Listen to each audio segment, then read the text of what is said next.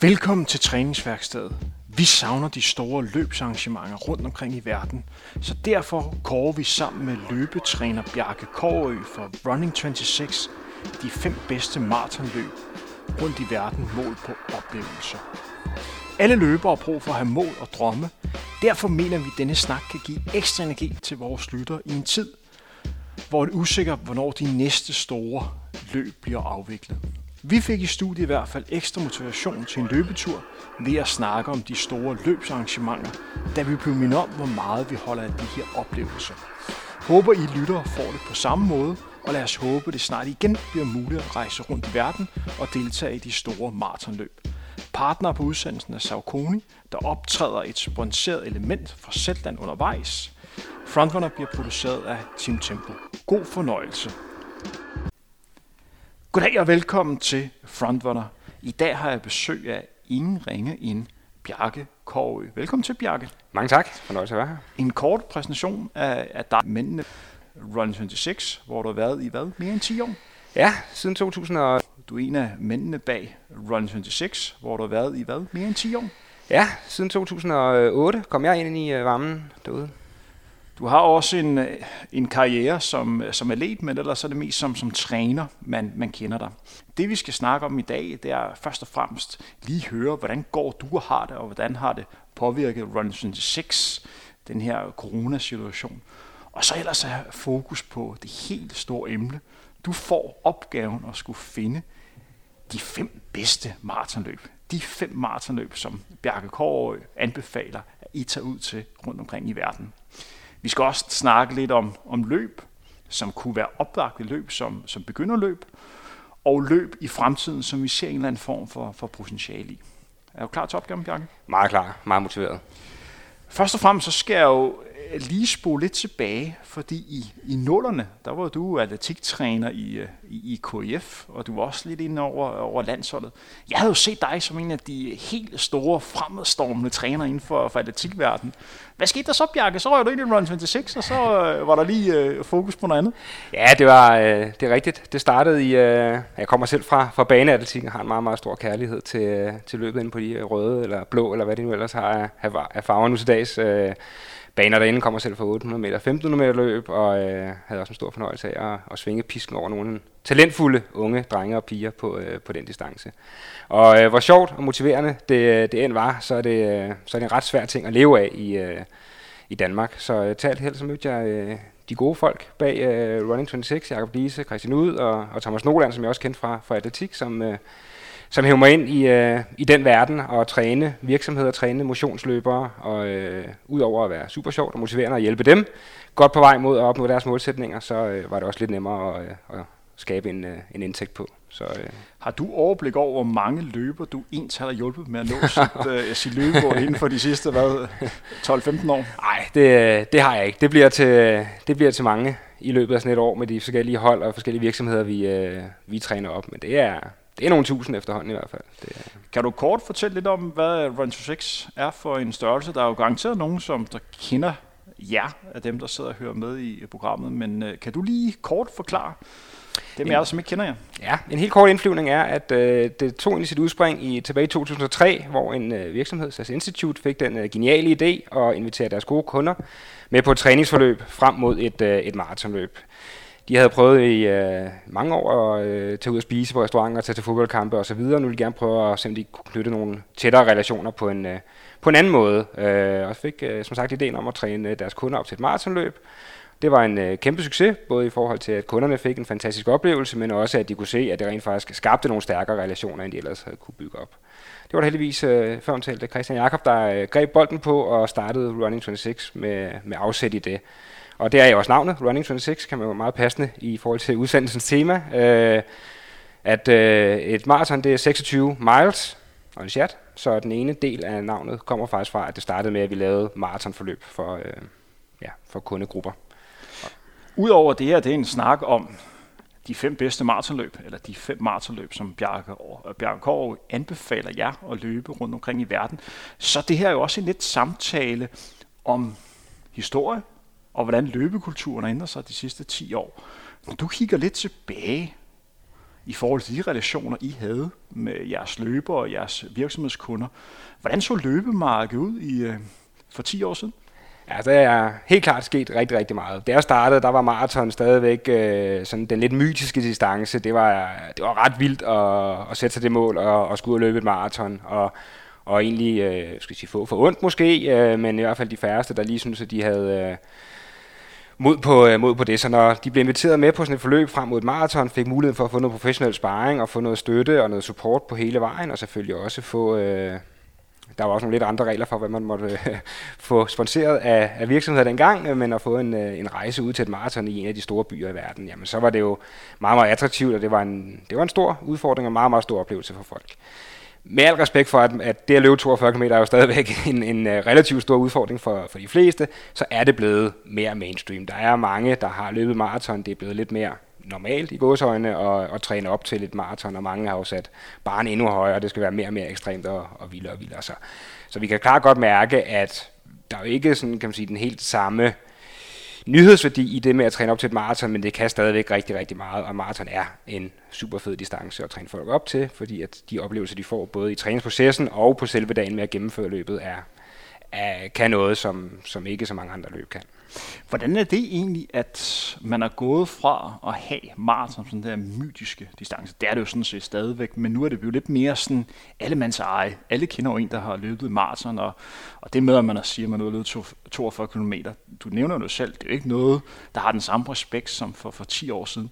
Men er det ikke stadigvæk en kæmpe præstation at, at løbe en maraton? Jo, det er det lige præcis. Altså, det er også øh, klart en, en vigtig pointe. Også derfor jeg synes, at det er meget relevant, at vi sidder og snakker om de løb her i, øh, den dag i dag, øh, at, at det er, det er øh, en ting er selve løbet, det at løbe 42 km, det er, hvis man kigger sådan helt firkantet på det, isoleret set måske ikke sådan super, super sund for kroppen, men den træningsproces, der ligger bagved at træne sig op til et maraton, og det, det, den dedikation og det engagement, det kræver, er noget, der, der, der, der rykker rigtig, rigtig meget hos folk. Og når de så klarer mødet med de, øh, 42 km, de udfordringer, der måtte være undervejs, jamen så er sejren så sød med stoltheden over at have, have klaret det. Og de personlige processer, man har været igennem, øh, dybest set derude på, øh, på ruten, er jo også noget, som folk virkelig tager med sig øh, videre, i, øh, videre i livet. Men I kan simpelthen mærke, når I sidder og snakker øh, med kunder, at maraton har mistet lidt respekt i forhold til det, bare det at gennemføre. Ja, altså man sige, udfordringen er måske lidt, at det er også blevet nemmere for folk selv at tage ud til maratonløb. Altså fordi dengang, da vi, da vi startede, så, så, var, så var der mange usikkerheder, meget man ikke helt var klar over, hvordan man skulle håndtere osv. Men øh, efterhånden som folk har fået mere erfaring med det, og der er kommet nogle flere muligheder, så er det klart, så, så skal den samlede pakke indeholde nogle, nogle flere elementer i hvert fald også for at gøre det, for at gøre det ekstra, øh, ekstra attraktivt, men, men stadigvæk det med at få noget coaching, få noget støtte og være sammen som et hold, altså det sociale i at være sammen som gruppe, er noget, der betyder rigtig meget. Øhm. Alle de samme spørgsmål, løberne har den dag i dag, som de havde for 10-12 år siden? Ja, det er, det, det er de i meget høj grad. Altså, det er meget spørgsmål om at få, at sige for nogle af jer, er det jo, hvordan, øh, hvordan kommer jeg nemmest muligt i form til at løbe øh, 42 km helt op til, øh, hvordan er det, jeg lige skal, jeg skal lige slå ham Torben det, han skal, han skal lige sætte på plads, hvordan er det, jeg får, får sikret det. Så, så det er meget, meget bredt spænd af spørgsmål fra træning, men det går også jeg vil faktisk sige, at hen over årene er det blevet mere og mere et spørgsmål også om livsstil, øh, fordi at folk har meget erfaring med at træne osv., så, videre, så det er lige så meget i forhold til, hvordan er der samlet balance i hverdagen med søvn, ernæring, arbejdspres, alle de der ting, fylder, fylder mere i den, den dag i dag, end, øh, end det gjorde for 10 år siden. I har jo også løbere i jeres kundekategoritek, der øh, er løbere, der måske har en lidt højere indkomst end, end så mange andre. Løbere hvor det med at købe gadgets øh, måske er lidt mere interessant, end det er bare for, øh, for Bente på 50 år, der gerne lige vil tabe sig lidt. Mm. Kan du fornemme lidt af udviklingen, der er eksploderet, og, og hvordan forholder du dig til alle de her sådan, løbegadgets, der dukker frem? Ja, altså, på, på sin vis er jeg egentlig ret glad for at være i løbeverdenen, og ikke i cykelverdenen eller andet, der, der, der tror jeg, det er svært at følge med. Løb er heldigvis en ret simpel øh, sport, forstået på den måde, at, at der er selvfølgelig rigtig meget omkring løbesko, som jeg også ved, du har, øh, du har snakket en del om og skrevet en del om, i for, med udviklingen på, hvad er det lige for sådan nogle løbesko, jeg skal have, og hvad er det lige for du, jeg skal have. Al respekt for de fleste af vores kunder, så, så er det altså ikke altid øh, lige nødvendigt at købe den øh, nyeste superracer fra, øh, fra Nike, men øh, de kan jo godt lide det og synes, det er sjovt, og hvis det hjælper på motivationen og hjælper på, øh, på entusiasmen, så er det jo så er det fint. Men, men altså brudt ned, så, øh, så, så ej, det fylder ikke, det fylder ikke sådan sindssygt meget i, øh, men man kan godt se et billede af, at den lidt overvægtige bankdirektør, der står med et par super lette racer. ja, det, er, det, er, det er helt klassisk. Ikke? Og så er der en i gruppen, der har købt dem, så kommer jeg helt sikker på, så er der i hvert fald fem andre, der også kommer med dem øh, næste gang, der, er, der er træning. Så, øh. hvis, vi kigger, hvis vi kigger lidt frem, vi kommer ind på det senere i denne udsendelse, men øh, hvis vi om 10 år sidder og har samme snak, hvor tror du løbeverdenen henne der? Jeg tror stadigvæk, maraton er er stort. Øhm, jeg tror ikke, du ser en udvikling nødvendigvis. Altså, jeg tror ikke, det som sådan bliver meget større. Øhm, der er kommet, måske kommet et majorløb eller to mere på. Øh, jeg tror, de der store løb er nok blevet mere kommercialiseret, end, øh, end, de, end, end de er i dag. Men som vi også kommer ind på senere, øh, så tror jeg, at vi ser en, en klar tendens imod, at folk også søger mere ud i naturen og søger de lidt anderledes, anderledes oplevelser end storbyløb storbymaraton, men også gerne vil udfordres på nogle andre parametre og, og få nogle andre oplevelser. Hvis vi spoler lidt tilbage her i, i 2020, og lidt tager udgangspunkt i den her meget specielle øh, coronasituation, som også ramte jer i Run 26. Ja, kan du lige øh, sætte nogle ord på, hvad der skete omkring den 11. marts, hvor øh, den kære Mette Frederiksen lige pludselig lukkede samfundet ned? Hvordan påvirkede det jer? Ja, det gik, øh, det gik ret stærkt, men øh, ret negativ påvirkning, kan man sige, fordi det var alle vores aktiviteter der blev lukket ned fra den ene dag til den anden. Vi lever af at lave fællestræninger for grupper, virksomhedsevents, øh, alle den slags øh, ting, og i og med, at øh, man helst ikke skulle være fysisk aktiv tæt på hinanden, og man ikke kunne samle mere end øh, den nærmeste familie lige til at starte med, og så op til ni personer her indtil øh, i, øh, 9-10 personer indtil i, øh, i mandags, det gjorde, at stort set alle vores aktiviteter var nødt til at lukke ned fra den, øh, fra den ene dag til den anden. Så laver vi en del rejser, og øh, har jo øh, som en del af de her forløb, vi laver med virksomheder, og, og vi står selv for nogle, nogle stykker, nogle rejser ud til de store maratonløb rundt omkring i verden, forskellige øh, trail camps øh, osv., som også er blevet rykket til øh, ja, i efteråret i de optimistiske tilfælde, eller til, til næste år med blandt andet Boston Marathon, Lissabon Halvmarathon skulle jeg have været til, og, og flere andre store løb, som, øh, som er blevet udskudt. Så det har jo sat det hele sådan lidt i, øh, i bero, øh, men heldigvis så, øh, så åbner det jo stille og roligt op nu. begynder at kunne kigge frem imod et, et efterår, hvor vi i hvert fald har, har godt gang i aktiviteterne igen, og så må vi jo se, hvad, hvad der bliver gennemført af, af løb. Øh. Når du kigger lidt frem mod den løbescene, der kommer post-corona, tror du, at alt bare bliver som, som det plejer, eller tror du, at tingene bliver lidt anderledes? Oh, jeg er jo øh, født optimist, øh, og sikkert også naiv øh, på mange områder. Jeg, jeg tror og håber på, at det på et tidspunkt bliver, som det plejer. Jeg tror ikke, det bliver i efteråret. Jeg tror, at de løb, der bliver gennemført i efteråret, vil jo helt klart være påvirket af coronasituationen. Hvordan det ser ud næste år, der vil nok stadigvæk være en eller anden form for, for påvirkning, men jeg tror stille og roligt, det vil, det vil normalisere sig i, øh, igen. Fordi jeg kan mærke en klar... Altså alle folk vil det jo rigtig gerne, og, og, og folk savner det, kan jeg mærke både for, vores, for vores kunder, og så også, øh, da, du, øh, da vi snakker sammen om det her, kan man også mærke, at det tænder sådan en ild ind i, at kæft, hvor jeg savner at komme ud til, til de her store løb og have den der oplevelse af at, at være sammen med, med en masse andre mennesker og, og gennemføre de her løb og få de her fælles oplevelser. Så. Og det er jo en fantastisk bro til det, vi skal snakke om nu. Vi skal nemlig have, have fokus på Bjarke Kårøs top 5 over de største maratonløb rundt omkring i, i verden. Da jeg sad og forberedte mig til den her udsendelse, så slog det mig lidt. Damn, Bjarke, han har været rundt mange steder. Hvor mange maratonløb har du egentlig været, været rundt til i uh, verden? Jeg har ikke, det har jeg ikke talt. Jeg har måske været til hvad har været til for et meget godt spørgsmål. Måske 50 forskellige maratonløb, jeg tror. Jeg har løbet cirka 30 selv, og så har jeg jo været begunstiget af job, der, der har båret mig rundt mange steder i verden til, øh, til de her løb, øh, som oftest på sidelinjen, som, som træner for folk og øh, support og, øh, og coaching på ruten osv. Og, og det er blandt alle majorerne? De seks majors har jeg klaret, øh, har selv løbet og der er noget med, at du har en ganske fin gennemsnitstid på de seks major. Kan vi ikke lige få den? Ja, øh, jeg kender faktisk min gennemsnitstid, men øh, den er vel nok i retning af 2,40, vil jeg tro. Sådan lige, lige der omkring. Som er en af de bedste præstationer. Der er vel sådan en intern konkurrence, hvem der har den bedste tid på de her øh, seks major, er det ikke? Jo, altså det, altså jeg var selvfølgelig også hjulpet lidt på vej af. Jeg var øh, et af de første år, Tokyo var kommet med som major. Havde mulighed for at løbe den, men øh, da jeg havde gennemført den, der var jeg den hurtigste i verden på gennemsnitstid. Det er jeg helt sikkert ikke længere, og det var selvfølgelig også de officielt registreret. Så den, øh, jeg har bevidst ikke tjekket siden, så jeg lever i en... Øh, i drømmen om, at det, det stadig gælder, det gør det, det gør det helt sikkert ikke. Men, øh, hvad for nogle kriterier har du valgt som udgangspunkt, når du har fået den opgave at skulle vælge de, de største maratonløb? Ja, vi har valgt at, øh, at prøve at, at dele det lidt op. Så, så det første her, øh, top 5 i forhold til, hvad vi vil anbefale som store oplevelser eller fede løb at, øh, at starte med. Og der har jeg lavet en, en meget kompleks algoritme, øh, hvor øh, jeg har scoret og noget som vægtet mellem øh, nogle forskellige parametre. Der er selvfølgelig ruten. Øh, åbenlyst betyder noget, at den er 42 km og 195 meter. Øh, hjælper meget godt på vej. Hvor hård er den? Øh, så er der hele stemningen i løbet. Hvordan er, øh, hvordan er der løbe? løbet? Der er logistikken før og efter løbet. Hvordan, øh, hvordan fungerer det? Øh, og så også det sociale, fordi det er også min oplevelse, det betyder rigtig meget. Det gør det for mig selv, og det gør det i særdeleshed også med de kunder, vi arbejder med.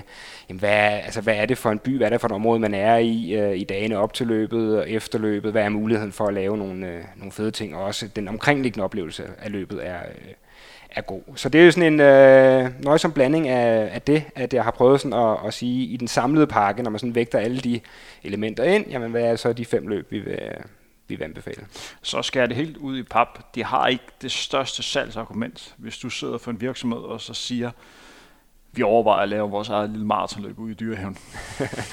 Ej, så, så, så, så er det en eller anden økonomisk betragtning i hvert fald. For det er jo klart, det, det, der er jo nogle af dem, der er nogle dyre, nogle, nogle dyre omgange at, øh, at komme med til, og der kan være nogle, der er svære at komme med til. Det, det, er jo øh, det er også et parameter, der er med tilgængeligheden. Altså, hvor, hvor nemt er det at få et startnummer. Fordi der er nogle løb, der er super fede, men øh, hvis du skal vente 5-6 år på at få en plads, så tager du måske lige sådan toppen af, af entusiasmen på den korte bane. Øhm, så det selvfølgelig kunne være fedt for os at lave et seks år langt træningsforløb, så, øh, så er det de færreste virksomheder, der køber ind på det. Før vi går i gang med uh, top 5, så skal jeg lige høre dig om, er den her liste ændret sig i forhold til, hvordan den har været for 10 år siden?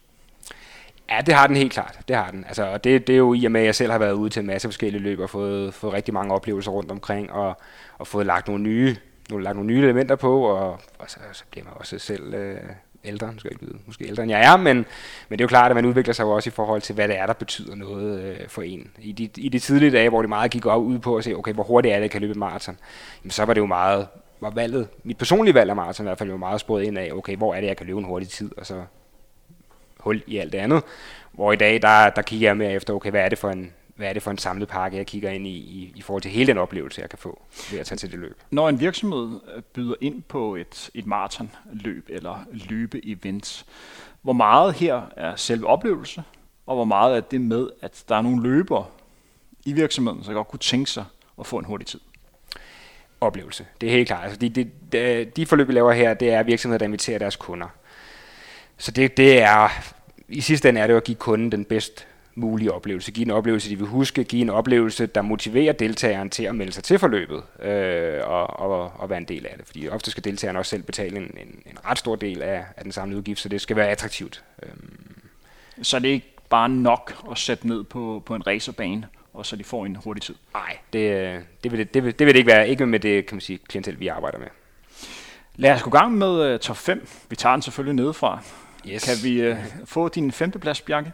Det kan vi i hvert fald. Øhm, vi er endt på... Øh, det, der, der går måske lidt politikersvej i det her, fordi der er mange forskellige holdninger, og individuelle øh, oplevelser af, hvad et, øh, hvad et godt løb og hvad et dårligt løb. Men jeg starter med, med Paris, øh, fordi at det er ikke en major, det vil sige, det er ikke et af de der seks allerstørste løb, men i forhold til antal deltagere, og i forhold til at op, få oplevelsen af at være med i et kæmpe løb, der er der pris deltagermæssigt helt deroppe af. Øhm, det ligger i april måned, så vil sige, du kommer efter en, øh, en god lang vinter herhjemme, du kommer ned, du får lige smagen af, af forår, øh, lille varmere temperaturer, og så Paris, tror jeg ikke behøver nogen nærmere øh, introduktion i forhold til, at det er bare en dejlig by, og øh, at hygge lidt rundt i, om det så er med ens øh, ægtefælle, eller om det er med en, øh, med en gruppe kolleger eller en gruppe relationer. Så, øh, så er det en dejlig by at være i. Boomer den mest ud på en hurtig rute eller oplevelse?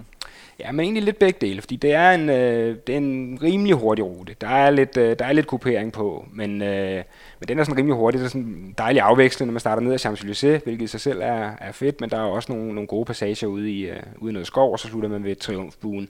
Så, så i forhold til sådan hele den oplevelse af Paris, at man får set mange forskellige dele af Paris, der, der synes jeg, den, øh, den scorer højt. Rimelig nemt at komme til, forholdsvis nemt at få et startnummer, øh, så, så alt i alt synes jeg, den... Øh, den tager sig godt ud som sådan et, et, et rigtig godt forårsmarathon. Ja, det er jo løbet, der bliver afviklet i, i starten af april. Jeg har ikke selv været nede og, og løbe det, men jeg har spiket været 4-5 gange eller sådan noget mm. på, øh, på Eurosport. Min opfattelse, når jeg sidder og kigger på det for, for fjernsynsskærmen, øh, så er det, at det er en, det er en hurtig rute, men også et løb, hvor vejret kan være lidt svingende. Nogle dage har du meget koldt vejr, og nogle mm. dage har du rigtig varmt vejr. Minder ja. lidt om et løb, som vi måske kan snakke om senere, nemlig København, og du yes. ikke rigtig ved, øh, hvad du får. Og så slår det mig også lidt, at franskmændene er måske ikke de bedste til at arrangere i løb. Øh, hvad er din opfattelse omkring det? Ja, altså jeg, øh, det er rigtigt, fordi det er, det er et stort løb. Øhm, jeg tror, at de har fået, fået strammet gevaldigt op, fordi nu er jeg nede i årene efter, at øh, der var selvfølgelig både bombeattentatet ved Boston Marathon, og de havde haft nogle nogle terrorudfordringer øh, i Paris. Så der var sådan, i hvert fald strammet gevaldigt op på, øh, på sikkerheden øh, dernede. Så min oplevelse var egentlig, at det kørte, det kørte faktisk øh, ret, ret fint. Altså, det er ikke den helt velsmurte tyske maskine, som man får i Berlin eller Hamburg, øh, men, øh, men i forhold til, hvor stort et løb det er med de der 40-45.000, eller hvad det er, der, der løber ned, så, så synes jeg faktisk, det fungerede ganske udmærket. Og øh, vil du anbefale, at det er løb, som, som alle kan tage ned til?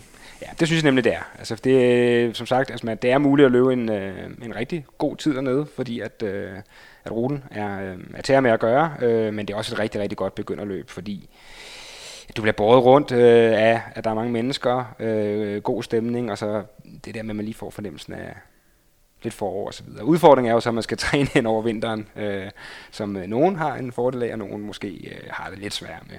Men, øh, Hvor meget betyder det, at det er en by, som de fleste kender? Det synes jeg betyder meget, fordi det at løbe, og det bliver nok sådan en tilbagevendende pointe, altså det at løbe i en by, man kender, er en ret fantastisk oplevelse, fordi at du er vant til at gå ude på, øh, på, på kanten af Champs-Élysées eller gå på fortogene. Når du så lige pludselig løber i en by, hvor de store veje, de store boulevarder, de er spærret af for dig, og lige 40.000 andre. Øhm, det, er, det, er en, det, er en ret, øh, det er en ret unik oplevelse. Øh, og, øh, at få, synes jeg. Så, så man får, altså selvom man måske har været i byen mange gange før, eller ikke har været i byen før, så får man set den fra en helt anden vinkel, når man, øh, når man får lov til at løbe ja, ned ad Champs-Élysées, eller hvad det måtte være. Er der et sted på ruten, som er ekstraordinært, altså Så når du tænker tilbage, hvor du tænker, det her, det er sgu et rigtig, rigtig godt sted at løbe? Jamen sådan starten, altså starten, hvor man øh, har triumfbuen i, øh, i ryggen og løber ned ad Champs-Élysées, ned forbi Louvre og, og, og ned der, det, øh, det er rigtig, rigtig flot. Altså, det er sådan en, en super fed start på løbet. Så er der nogle flotte skovområder, man også kommer ud til, som giver en meget god afveksling. Også det der med, at det ikke bare er storby hele tiden og kun øh, larm og, og ja, men egentlig også øh, lige nogle, nogle små breaks og lidt, øh, lidt grønne omgivelser. Det er jo et løb, som jeg tror, det var major for, for 15 år siden, og så røg det så, så væk. Jeg tror, det var på den, den første majorliste, der var i, øh, i nullerne. Lad os, øh, lad os gå lidt videre, og så tage udgangspunkt i din nummer 4. Yes, der, øh, der tager vi simpelthen lige en, øh, en lille afstikker øh, og hopper lidt væk fra Storby Marathon. Jeg har taget øh, Swiss Alpine, fordi vi kommer til at snakke øh, lidt ind i, øh, i trailløb også. Øhm, fantastisk smuk natur nede omkring øh, Davos i, øh, i Schweiz. Øh, et maratonløb, der også muligt andre distancer. Øh, der er rigtig mange danskere, der har, taget taget ned og, og løbet hen over årene, for det er så meget godt entry-løb til det med at løbe sådan bjergmaraton eller, eller trailmaraton, hvor man stadigvæk kommer ud. Øh, man får nogle solide udfordringer i forhold til, at øh, der er nogle gode, nogle gode bakker eller bjerge, man vil, øh, undervejs, men et, et rigtig godt setup, hvor det er nemt at, at, øh, at komme ned og, og få en god løbsoplevelse med at, og, øh, at prøve kræfter med det. Og hvem har det løb typisk som målgruppe? Hvad er det for nogle løber, der finder det interessant? Ja, men det, det er egentlig også en bred vifte, vil jeg sige. Det er i høj grad måske folk, der har løbet en del almindelige maratonløb, store maratonløb, og har indset, at de ikke bliver hurtigere, eller har brug for noget ny øh, stimulering, noget ny inspiration, noget ny motivation, øh, og blive udfordret på en, øh, på en anden måde, end at, end at tæske asfalt øh, kilometer. Men det er også, kan man sige, sådan, ja, man skal ikke tage det ned og løbe de 42 som helt nybegynder i hvert fald, men, men altså folk, der godt kan lide at være ude i naturen, øh, og komme ud og, og, og blive presset lidt på en anden måde, fordi man, de fleste går øh, en god del af ruten, kan man sige, når, når stigningerne bliver tilpas øh, stejle, både op og ned, jamen så, så, så er der så langt de fleste, de, de, de går egentlig også en del. Så, så på den måde er det ikke så meget med et tempo, øh, eller hvad er sluttid, fordi det ofte er, når du får en sluttid, du ikke rigtig kan forholde dig til, for den siger ikke noget om, hvor, hvor godt du egentlig har, har performet, og det kan være en befrielse for mange, der måske i hverdagen lever med mange, mange ting er målt, øh, og, og meget performanceorienteret. Og det er faktisk det, jeg skulle til at, at spørge om, fordi spørgsmål om det, det boomer ud på oplevelse eller tidsmæssigt, det giver lidt sig selv her. Det er jo ja. ren og skær oplevelse. Yes. Men hvad betyder det for de her løbere, at du fjerner det her tidselement? Løb er jo en af de mest målbare sport overhovedet. Mm. Hvad betyder, at du ikke rigtig kan bruge din tid til noget som helst? Jamen jeg synes ofte så, så, så frigør det egentlig noget energi hos folk, eller giver dem i hvert fald en, en, en markant anderledes oplevelse. Øh, jeg er selv et, et meget godt eksempel på nogen, der godt, altså, der har svært ved at slippe det at kigge på et ur, når man løber et storbymarathon. Det kan godt være, at man ikke har en målsætning om, at man skal løbe hurtigere, end man har gjort før, og man egentlig har sat sig for, at man i går som bare vil have en god oplevelse med det, men man kan ikke lade være. Øh, mange af os kan ikke lade være med lige at, at kigge på uret, og alligevel holde det lidt op imod, hvad vi tænker, vi, vi godt kan, eller hvad vi burde kunne, eller hvad vi har kunnet engang. Øh, og det har du slet ikke det element dernede, så det vil sige, du, du, du kigger meget mere op end ned på uret, så, så du, du, du tager det der stille og roligt derud af og kigger på naturen og nyder det, og så kan man også godt blive pænt, blive pænt træt til sidst. Men så, så er det alligevel en anden smerte, du går ind i, og en anden måde, du skal håndtere det på, fordi du ikke har som sådan et stresser af med at øh, skulle nå i mål inden for en eller anden bestemt øh, tid. De fleste øh, har nok en idé om, hvad det vil koste at komme til Paris og købe et øh, startnummer til øh, Paris Marathon. Men øh, økonomi, hvad koster sådan noget her øh, for en simpel løber? Det er en dyr omgang at løbe øh, Swiss Alpine. Ja, altså selve løbet er ikke specielt dyrt. Nu kan jeg ikke huske, hvad et startnummer koster. Men ja, Schweiz er jo ikke det billigste land at, øh, at rejse rundt i, så det er klart, at, at omkostningen ved at være i Schweiz i en uge eller et eller andet i sommerferien, det, og det ligger i sommerferien, skal nævnes, øhm, er selvfølgelig deroppe af, men i forhold til den oplevelse, man nu får over at komme ned i den natur og sådan noget, så, øh, så vil jeg klart sige, at, øh, at det er en god investering. Øhm, men der findes jo klart også, kan man sige, sådan meget prisvenlige, det kommer også tilbage til senere, men altså prisvenlige alternativer, der er jo mange rigtig, rigtig fede trailløb herhjemme. Øh, der er over ved Silkeborg-området, Julesø har nogle fantastiske, jeg ved, du har også en forkærlighed, ligesom jeg har. Et af mine absolut favoritløb, det er Fyr til Fyr på Bornholm, øh, hvor der også findes, findes mange forskellige løber rundt omkring på, øh, på Sjælland selvfølgelig lidt farvet, vi selv arrangerer dem, men Norsk Coast Ultra, South Coast Ultra,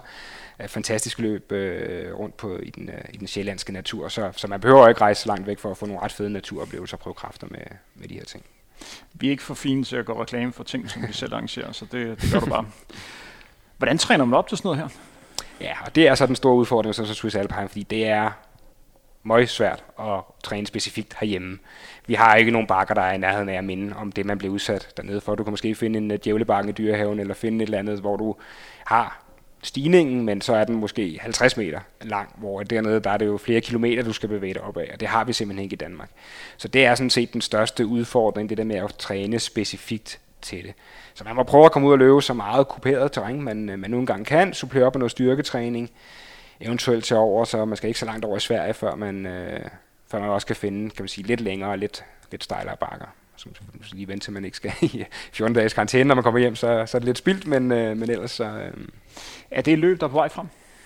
Swiss Alpine? Ja. Ah, lige præcis Swiss Alpine tror jeg faktisk har toppet. Det er som om, at de, de, har, de har slået lidt med formatet dernede, i forhold til at have forskellige distancer, fordi det også er blevet brandet som sådan et ultra trail løb, altså med nogle længere distancer. Så det, det ligger ind men altså i hele, øh, kan man sige, Alpeområdet, Dolomiterne, øh, der sådan, øh, i det europæiske, de europæiske bjergkæder, der er, altså det boomer, der kommer masser af forskellige, af forskellige løb. Øhm. I forhold til, til træning op imod at lave de her uh, trail-løb, mm. det giver lidt sig selv for mange, hvordan man skal træne med at løbe op ad bakke. Mm. Noget, som mange løbere er usikre på, det er, hvordan man skal træne for at løbe nedad. Ja. Hvordan vil du forholde dig til det element? Ja, det er, en, øh, det er en rigtig, rigtig god pointe, fordi det er jo noget, der er muligt for dem, der har prøvet det, smadrer lovene og øh, volder, kan volde store kvaler. Og skal man træne det? Det skal man helt sikkert. Altså vil sige, det at lave almindelige gode styrkeøvelser, øh, lunges, squats osv., hvor man arbejder med den her lidt opbremsende effekt. Det er meget det der, når, når, når man skal bremse øh, nedad den øh, muskulære øh, belastning, der er i det, som, som virkelig river og flår i, øh, i muskelfiberne. Så og så er det at komme ud, altså øh, jeg kan godt lide at træne så specifikt som muligt, også fordi jeg arbejder meget ind i sådan et effektivt, så når jeg coacher folk, så er det meget i forhold til, okay, vi har kun x antal timer til rådighed i vores uge, hvordan får vi det maksimalt ud af det? Så jeg vil altså sige, kom ud og løb på bakker, øh, stille og roligt, arbejde med noget teknik, få eventuelt noget hjælp, få nogen til lige at filme der, få nogle gode fifs i forhold til, hvordan er det, man man løber rent teknisk, når man løber nedad, fordi man kan hurtigt komme til at bruge mange flere kræfter, end man egentlig behøver. Øh, med lidt små tekniske justeringer, jamen, så kan man godt komme til at, egentlig at, faktisk at kunne slappe rimelig meget af på nedløbende og, og tanke lidt energi, inden det, går, inden det går op igen. Skal vi gå videre på din liste? Lad os gøre det. Lad os gøre det. Vi er øhm, kommet til nummer tre. Nummer tre, der tager vi øh, en, en, en, en hjemlig favorit. Vi tager simpelthen øh, København. Øhm, det er jo øh, min, vores by. Øh, der er altid et eller andet specielt ved at løbe på, løbe på hjemmebane, løbe på mange af de veje, man, øh, man færdes i til hverdag. Igen, når det så er spadet af, og man får lov til at løbe ud med på vejen, så er det en, øh, en helt anden oplevelse. Jeg har taget det med, fordi at jeg faktisk synes, det er blevet et rigtig godt løb. Altså det er det løb, der udvikler sig meget hen over årene, øh, blevet markant bedre. Øhm, måske igen farvet af at se på Frederiksberg, så det er fedt, at Frederiksberg er kommet med øh, på, øh, på ruten. Jeg synes, der er rigtig god øh, stemning, et logistisk godt setup, sådan et god, godt mellemstort løb i forhold til, øh, til deltagerantal. Og så for mange, så betyder det noget det der med, at man kan sove, de fleste kan, kan sove i sin egen seng, øh, stille og roligt tage ind til starten øh, om, øh, om morgenen. Man kan have familie og venner med ude på ruten til at hjælpe og, og supportere en, og man kender ofte en del andre, der, øh, der skal løbe. Hvis vi tager udgangspunkt i, i Copenhagen Marathon, og så tager udgangspunkt i det deltagerantal, øh, som de har haft de sidste par år, det er steget lidt, men de har ikke haft den største fremgang de sidste øh, 5-10 år, hvis man sådan kigger lidt tilbage. Hvad tror du, der skal til, før man har et løb, hvor der er 20.000 deltagere? Og tror du egentlig, det kan lade sig gøre? Uh, det er et godt spørgsmål. Øhm, ja, yeah, altså jeg synes egentlig, at, at, at der er måske lige lidt omkring start- og målområdet. Hvis man skal til at have dobbelt så mange mennesker ud på, øh, på Islands Brygge, så kan det godt være, at det giver nogle problemer. Øh, men meget af ruten synes jeg egentlig godt kan, godt kan være. Men jeg, synes, det, jeg, jeg tror faktisk, jeg ville synes, det var lidt synd for København, hvis det blev meget større. Måske 15.000 i forhold til også den oplevelse, man får af at, øh, og, øh, at løbe med. Men, men igen, altså det, jeg tror, vi kigger ind i et marked, hvor der kommer flere og flere events, der kommer flere og flere løb. Altså, så det der med at, at vækste maratonløbene generelt, tror jeg er svært, fordi at konkurrencen er blevet så meget hårdere for alle mulige andre løb. Øhm, altså halvmaraton er jo til gengæld en distance, som, som flere og flere kaster deres, øh, deres kærlighed over øh, nu, og som sagt også trail-løb, det at komme ud i naturen. Øhm, så, så hvad der skal til, ja, det er svært at sige. Men hovedargumentet for at løbe København? Jamen det er sådan den, der, den samlede oplevelse af, at, øh, at de fleste får en rigtig god oplevelse af det, fordi at der ikke er så meget, der forstyrrer udenfor. Mange af de andre løb, så er der en rejse, der er meget logistik, der skal på plads, øh, der er hoteller, man sover ikke i sin egen seng, man kan ikke nødvendigvis få det at spise til morgenmad, man er vant til man har ikke rigtig, man kender måske ikke ruten så godt, eller området øh, så godt. Øhm, så, så, så der er bare en masse tryghed, som tit er befordrende for at få en god oplevelse øh, som, som er til stede i, i København. Så har vi lidt samme issue som, øh, som øh, du nævnte med Paris i forhold til vejret, at øh, i hvert fald de, de senere år her i København øh, haft øh, ret omskifteligt vejr omkring, øh, omkring løbsdagen. Øh, nogle år er lige pludselig fra den ene dag til den anden nærmest øh, steget 10 grader og blevet godt over de, øh, de 20 grader, og nogle år har det jo øh, silet ned, så sådan en øh, maj måned i, øh, i København kan godt være værmæssigt lidt, øh, svær at, at forudse. Men hvis du sidder hos en, en virksomhed, og de gerne vil til et, et maratonløb, hvor de kan få en, en fed oplevelse. Er København så ikke, undskyld min sprog, for jeg kan godt lide Københavns Marathon, men lidt lever på svært det her? Jo, det, det vil det være. Altså i den kontekst, der vil det helt klart være det. Altså, fordi det med at skulle gøre noget attraktivt for kunden, jamen så skal du i hvert fald putte et eller andet ret attraktivt rundt omkring Københavns Marathon, fordi det er noget, kunden nemt kan gøre selv, lidt godt sagt. Altså gå ind og til med sig København, gå ud og løbe det der skal man helt klart op på den, øh, på den lidt øh, større, på den, øh, på den større skala. Men sådan for, for, for, for, for begynderen, der måske gerne vil løbe sit første maraton, så, er det et, så, så synes jeg, det er et rigtig, rigtig godt valg. Hvor boomer det her ud? På oplevelse eller på tidselementet?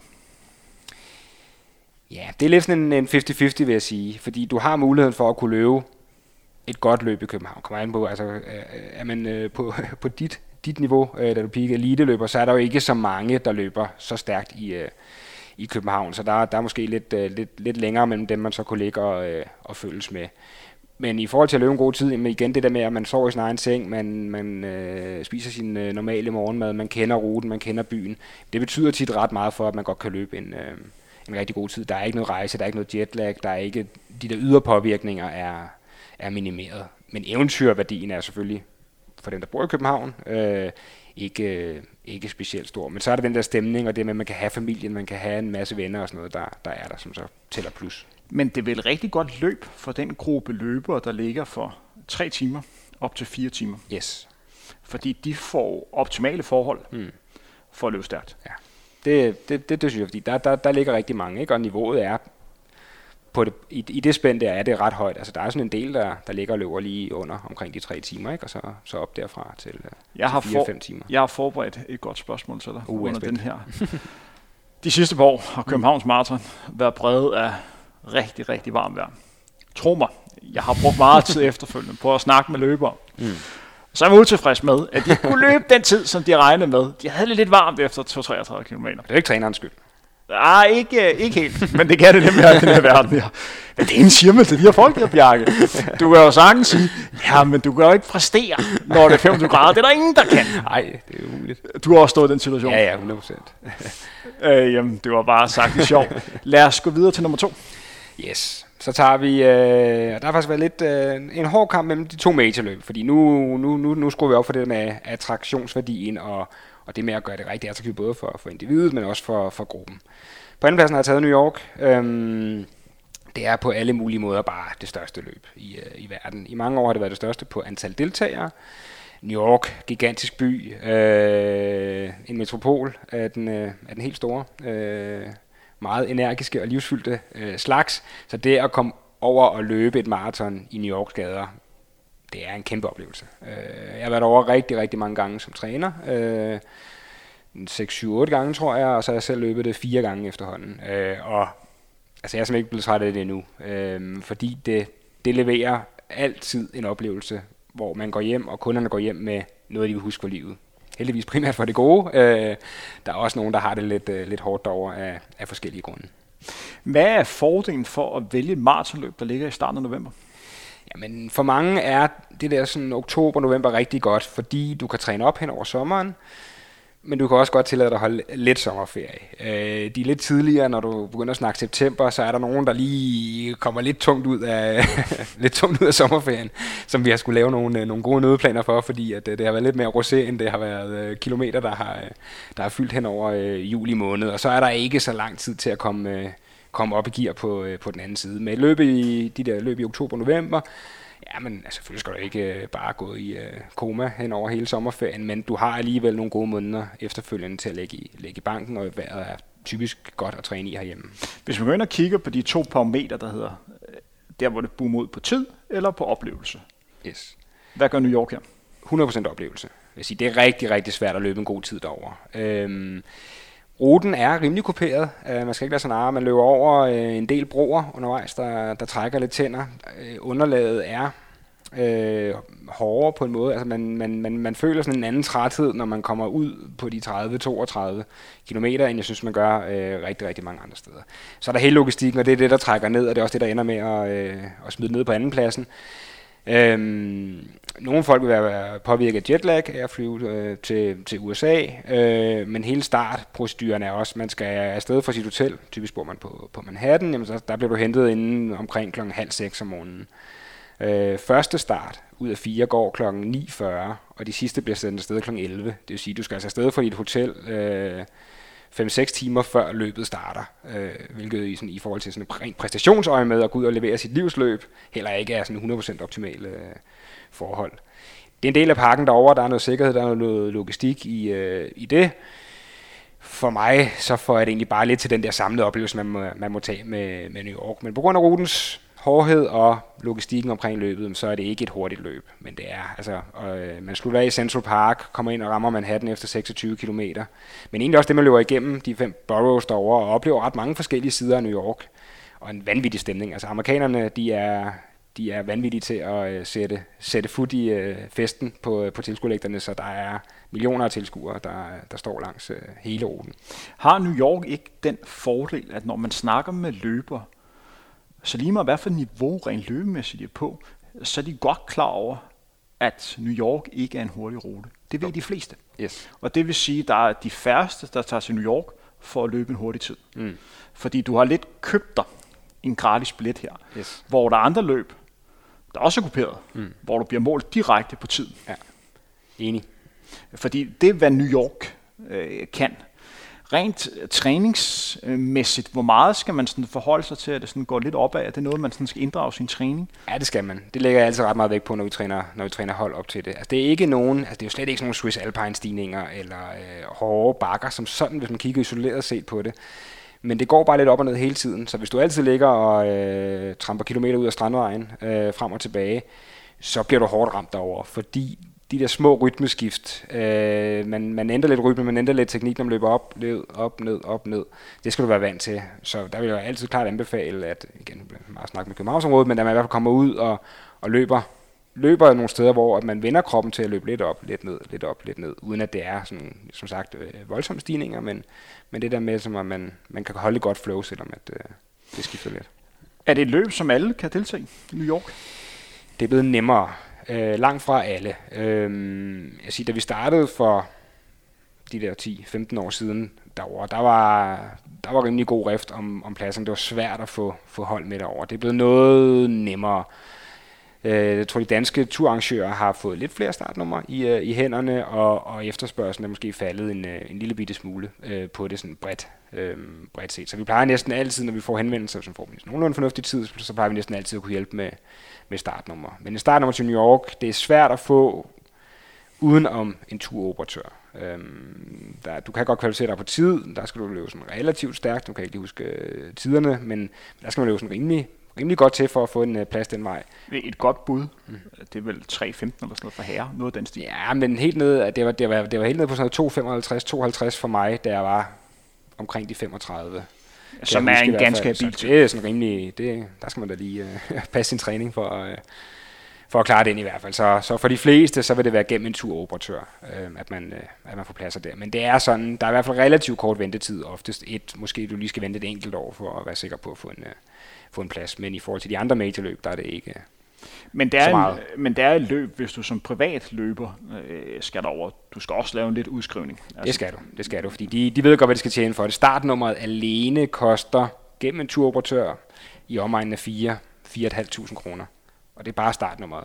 Så skal du flyve sin overretur. Det er heller ikke billigt at bo på øh, Manhattan i, øh, i løbsweekenden. Så, øh, så ej, altså det er, det er en solid udskrivning, men jeg synes alligevel, at øh, den oplevelse, man tager hjem med, det er, altså, så, det var sådan en personlig smagsag, men, men, men jeg kan altid godt lide at være i New York, og synes, at rejsen i sig selv er, er sjov. Jeg kan jo røbe, at det her det er det eneste af de amerikanske store maratonløb, du har på din øh, top 5. Og nu har jeg jo også sagt, at jeg har set din øh, top 5 liste, før vi gik i gang med udsendelsen. Men hvad er det, New York ikke kan? Eller det, New York kan, som Boston og Chicago ikke kan? Men, men det er bare, det er svært at sætte præcis finger på præcis, hvad det er, men det er større. Øh, der, er, der er bare sådan en vild hype omkring det i hele, i hele byen. Øh, det er kæmpe startfelt med 50-55.000 øh, mand, der, der bliver sendt afsted målgang i, øh, i Central Park. Øh, når du løber og kigger ind på, på Manhattan Skyline og ser øh, alle øh, de store bygninger, der bare der, der toner sig op, det, det, det kan noget, som, som jeg synes, de andre ikke, øh, ikke kan. For amerikanere, dem der bor derovre, mm hvad for en maratonløb er så størst? Det vil sige, øh, er Boston. Øhm, nu har jeg ikke boet i USA eller lavet sådan en øh, større undersøgelse af det, men altså, der, der er noget helt, om, helt særligt omkring Boston Marathon, som jeg også kommer tilbage til når, på min egen top 5, øh, hvor jeg godt kan afsløre allerede nu, at, øh, at Boston øh, kommer med. Der er en helt særlig hype omkring Boston, fordi at det at være en Boston Qualifier er stort. Det er verdens ældste årligt afholdte maratonløb. Øhm, og, og der, og der, der der, det, altså startfeltet er kun cirka det halve af, af New York, så det er meget sværere at komme... Øh, altså, det, det er umiddelbart sværere at komme til Boston, end det er at komme, øh, komme til New York. Så derfor så er der også den, den der stemning og den sidring, der er. Altså det, er, det, det er mange folk øh, forbinder det med sådan en ret stor ære, og som er noget ret unikt at få lov til at stå på startstregen i, øh, i Boston. Øh, hvor New York er sådan lidt mainstream i mangel af, af bedre ord. Bjarke, nu er vi kommet til det store øjeblik. Mens vi har siddet og haft den her snak, så slår det mig, hvor meget jeg savner de her store maratonløb. Jeg savner at stå på ja. en eller anden startstreg. Jeg, jeg savner at stå sammen med andre løber, hvor man bare kan se den her spænding ja. af i øjnene. Og det er jo blandt andet det, den her udsendelse skal, skal med til at gøre. Det er at snakke lidt om det, som vi alle sammen savner, fordi alle, der sidder og hører den her frontrunner-udsendelse, har jo samme interesse og ønsker, mm. at hverdagen kommer tilbage igen. Ja. Det store spørgsmål det er, kommer vi til at se det løb, som du har som nummer et allerede i år? Vi ved det ikke rigtigt nu. Nej, den er jo ikke endelig lukket. Den er ikke endelig lukket. Nej. Kan du røbe din nummer et? Ja, men øh, populært kaldt øh, Danmarks næst største maratonløb, øh, Berlin Marathon. Øh, en major, øh, og et meget, meget populært løb blandt, blandt danskere, øh, af mange gode grunde, synes jeg. Fordi du har, du har et løb, der fungerer godt. Øh, tysk kvalitet, det øh, gennemsyrer jo hele, øh, hele det arrangement fra, fra du øh, stempler ind om morgenen og skal aflevere din bagage, til du øh, kommer i mål og skal hen og have dit, øh, dit tøj og have din, øh, din øl og så videre. Det kører bare. Der er, øh, der er simpelthen ingen, øh, ingen slinger i valsen, så man er garanteret en, øh, en rigtig, rigtig god arrangement, arrangementsmæssig oplevelse.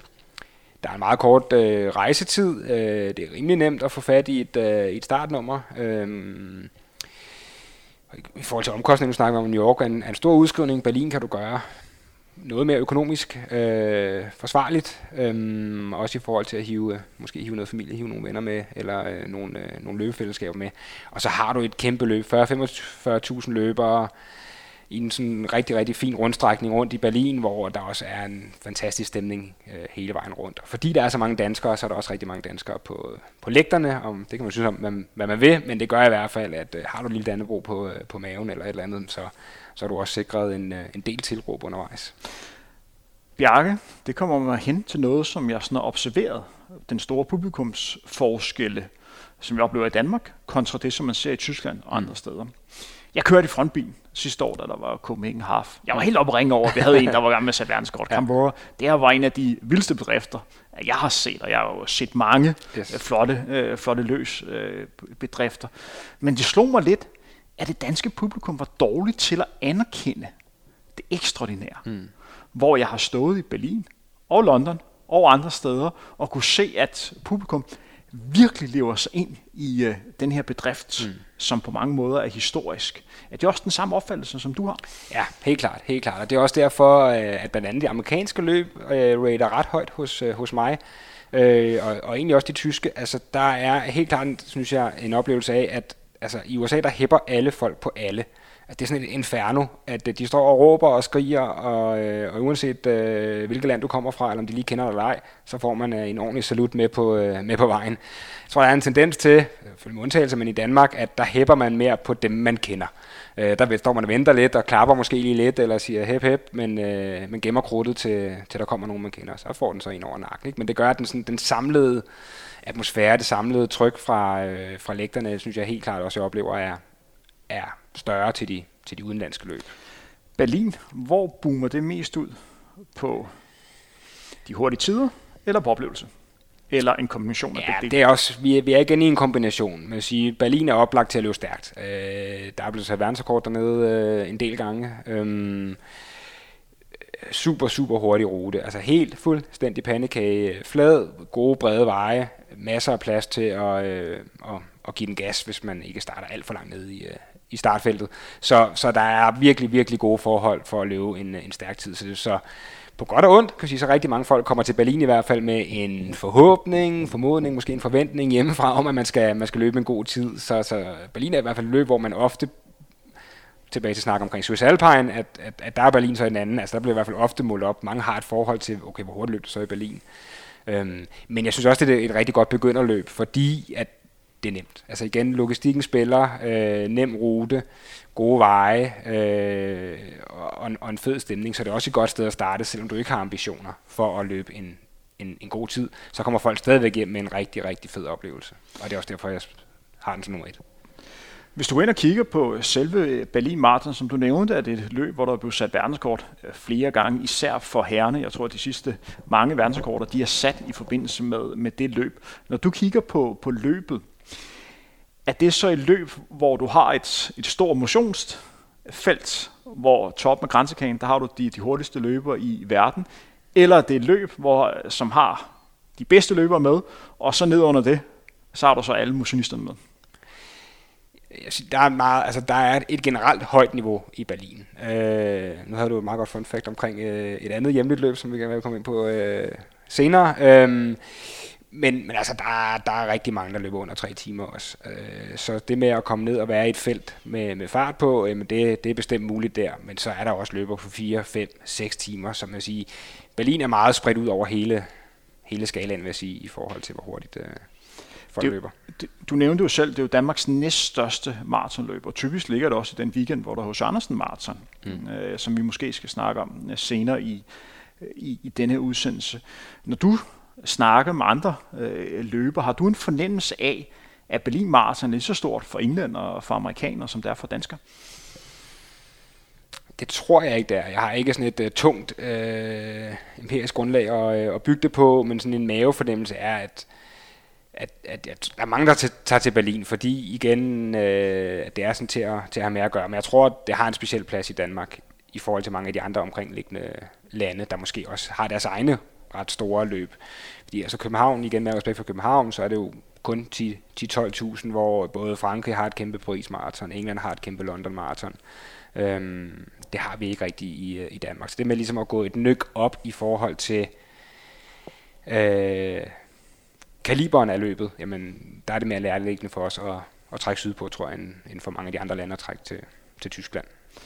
Fordi for amerikanere, er min opfattelse, de primært ser Berlin som et sted, hvor der bliver sat verdensskov. Mm. At du ikke har den her store fascination af det, at de måske mere har fokus på et løb, som er i England, som de har som deres store europæiske øh, maratonløb. En af Københavns Maratons udfordringer er vel også det, at når man har løbet Københavns Marathon, så får man appetit for mere. Mm.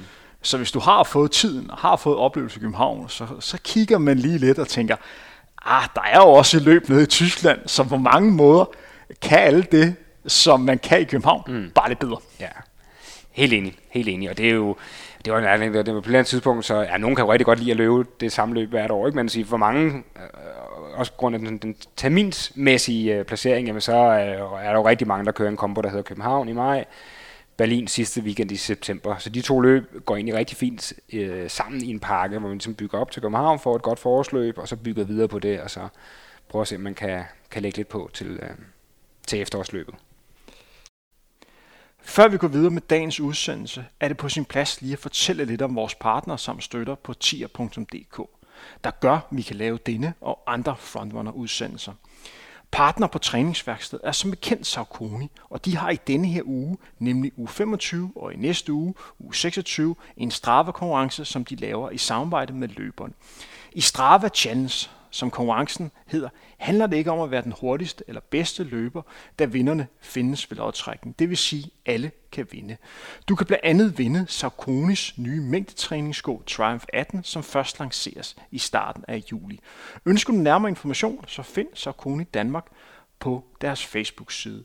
En anden samarbejdspartner, vi skal huske at nævne, er Zetland. Zetland er så bekendt det her politiske nyhedsmedie, der fortæller om de vigtigste nyheder, og ikke kun om det, som skete for fem minutter siden. Du kan finde nyhederne som artikler eller indtalt som podcast. De tager deres område seriøst, og det kan vi rigtig godt lide her på Frontrunner. Husk, du som lytter på Frontrunner kan få et abonnement på Zetland og samtidig støtte os. Ved at finde linket på vores Facebook-side, kan du få de første to måneder på Zetland til kun 50 kroner. Når du tegner et abonnement, så støtter du samtidig Frontrunner med 200 kroner. Vi skal også huske at takke vores støtter på tier.dk. Jeres støtte er uundværlig og grunden til, at vi kan udkomme i det omfang, vi gør.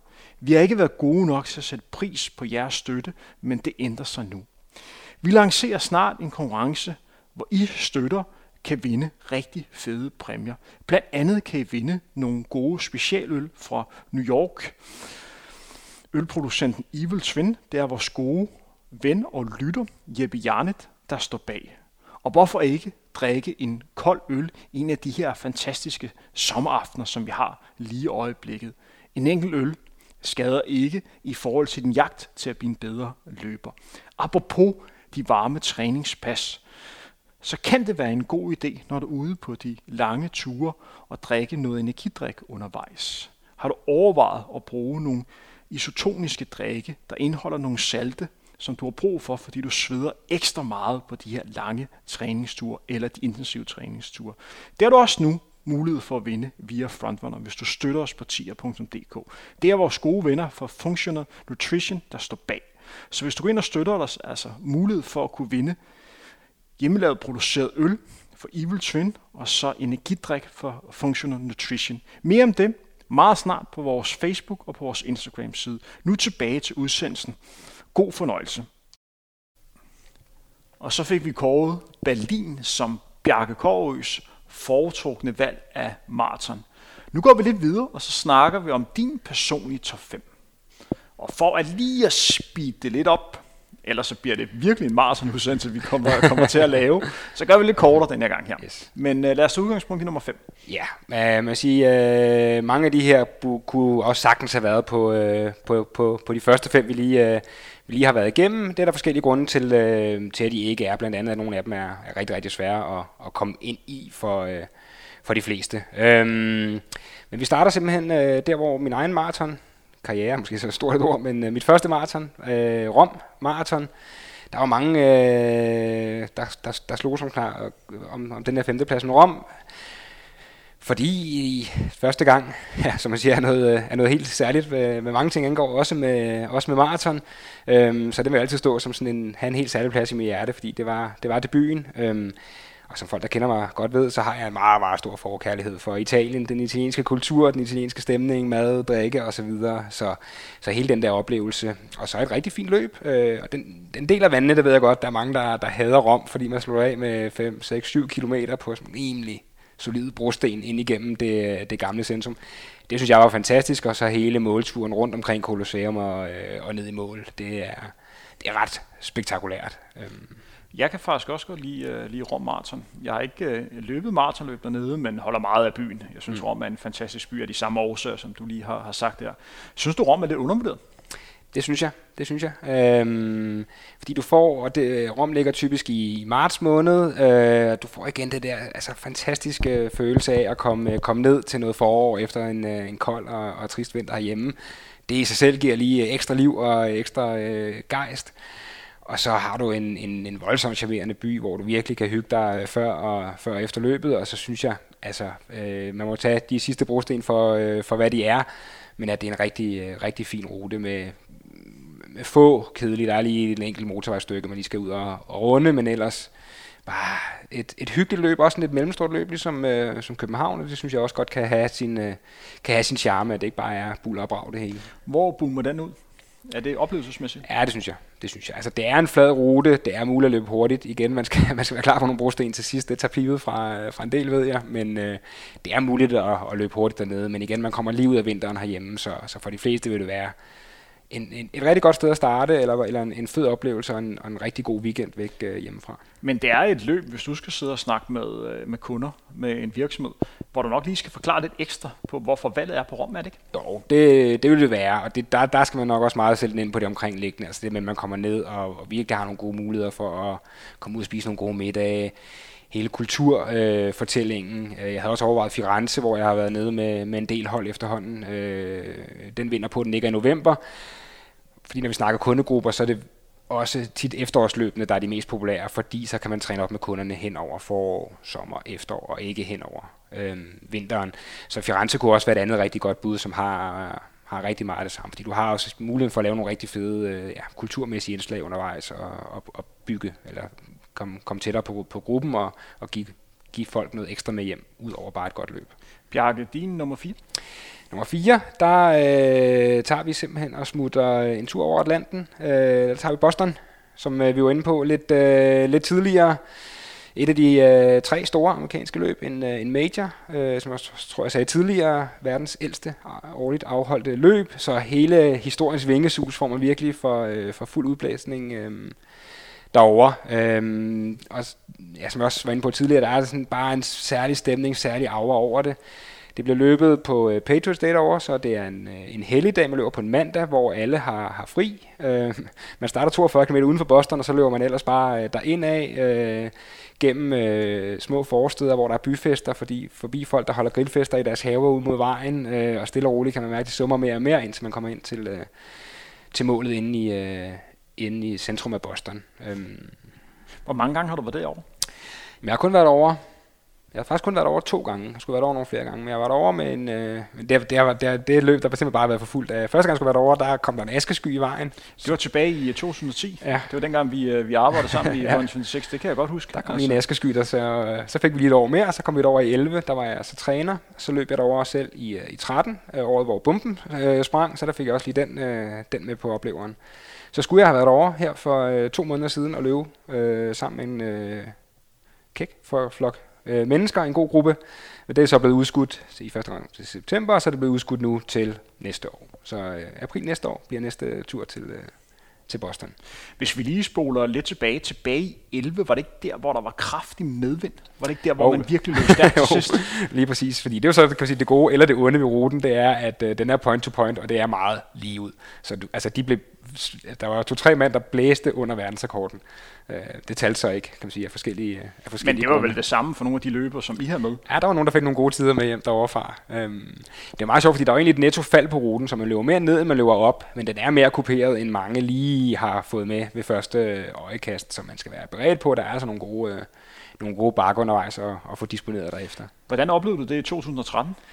Men det var meget surrealistisk, fordi at, øh, vi havde det fedeste løb. Øhm, fantastisk vejr, fantastisk stemning, øh, meget, meget, meget flot dag, kom i mål, havde løbet et rigtig godt løb, super fed stemning inde i Boston, og vi var så nået tilbage på, øh, på vores hotelværelse, da, da lige pludselig øh, sirenerne lød udenfor, og folk begyndte at ringe hjemmefra, om vi var okay, og sådan noget. havde ikke rigtig, hvad der, hvad der foregik, og så fandt vi så ud af, hvad der var sket. Og det lavede selvfølgelig sådan lige en øh, dæmper på, øh, på, på festlighederne. Men altså man sige, vi havde vores koner med derovre, de stod, altså havde bomben sprunget øh, havde en anden to timer før, så var de øh, nok blevet ramt. Øh, så vi havde det ikke helt inde på livet, men alligevel var det jo en meget, meget mærkelig stemning i byen i, øh, i dagene bagefter. Ikke? Så det er jo sådan en oplevelse for, på godt og ondt, som, øh, som jeg i hvert fald altid vil, vil, vil tænke tilbage på. Ja, jeg husker tydeligt øh, den dag. Øh, jeg husker, at jeg blev... Øh at der var to nyhedshold, både for DR og TV2, der gerne ville lave en historie om, om det nu var farligt at, at mm. løbe maratonløb. Hvor jeg rimelig hurtigt fandt ud af, at det store tema var her, at, at man skulle prøve at skabe en eller anden form for sensationshistorie. Ja. Øh, hvor at jeg blev ved med at gentage mig selv, at jeg synes ikke, at der var en øget risiko, for eksempel ved at afvikle øh, Københavns Marathon. Mm. Og det er jo viser efterfølgende. Der har jo, ikke, der har jo ikke været noget, men det er jo selvfølgelig noget, man skal være, øh, være opmærksom på.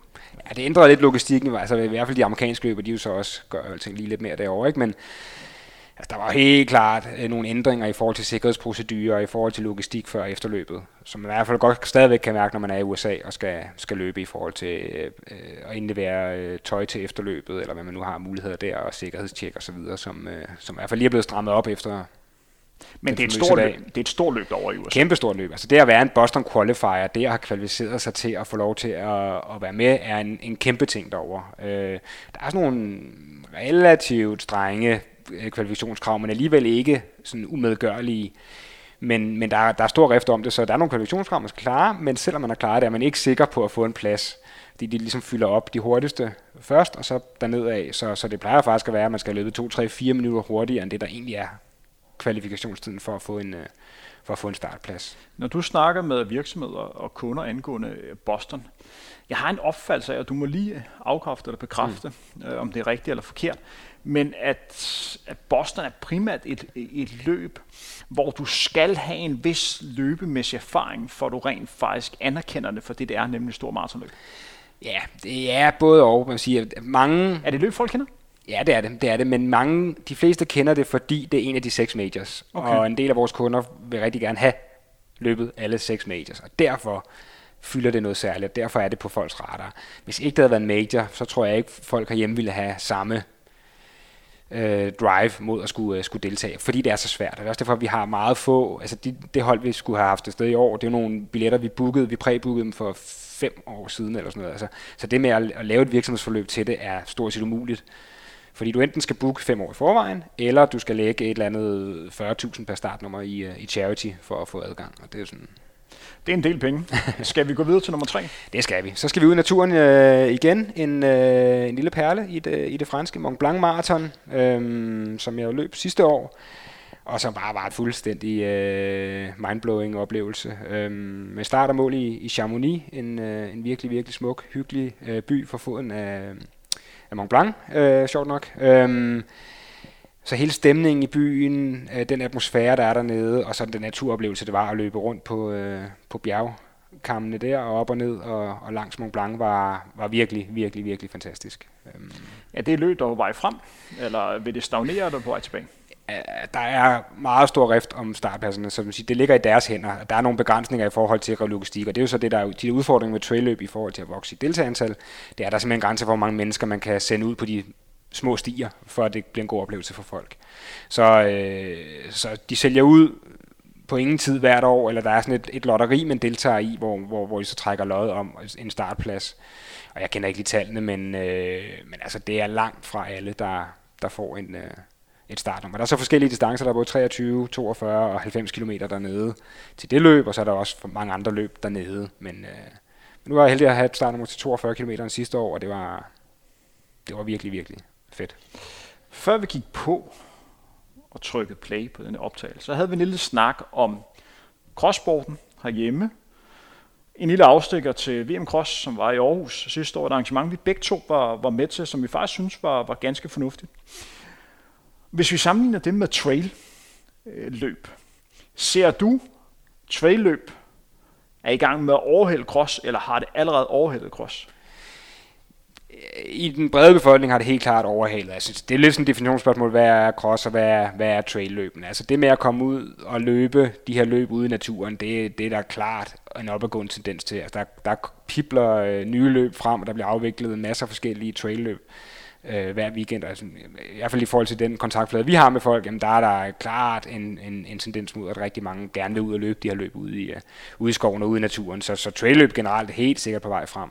Øhm. Fordi der er reelt snak om, om man i 2024 skal have OL i trail eller cross. Mm. Det bliver en af delene, og man skal ikke helt afvise, at det rent faktisk godt kunne være, være trail, fordi det måske har et større publikumsappel en cross, fordi flere kender det. Ja, jeg tror, folk kan nemmere forholde sig til det. Folk kan selv, nemmere selv gå ud og lave noget, der minder om det. Og det taler også lidt mere til motionistdelen, synes jeg, en, en cross, der hurtigt bliver øh, elitært øh, i, sin, øh, i, i sin form. Øhm, øh, så, så ja, altså det er jo lidt, igen lidt to sider af samme sag, men helt klart, altså jeg, jeg tror, i forhold til at ramme den brede appel og ramme øh, godt ud i, øh, i hele verden, så, så, så er det trail man skal, man skal kigge hen imod.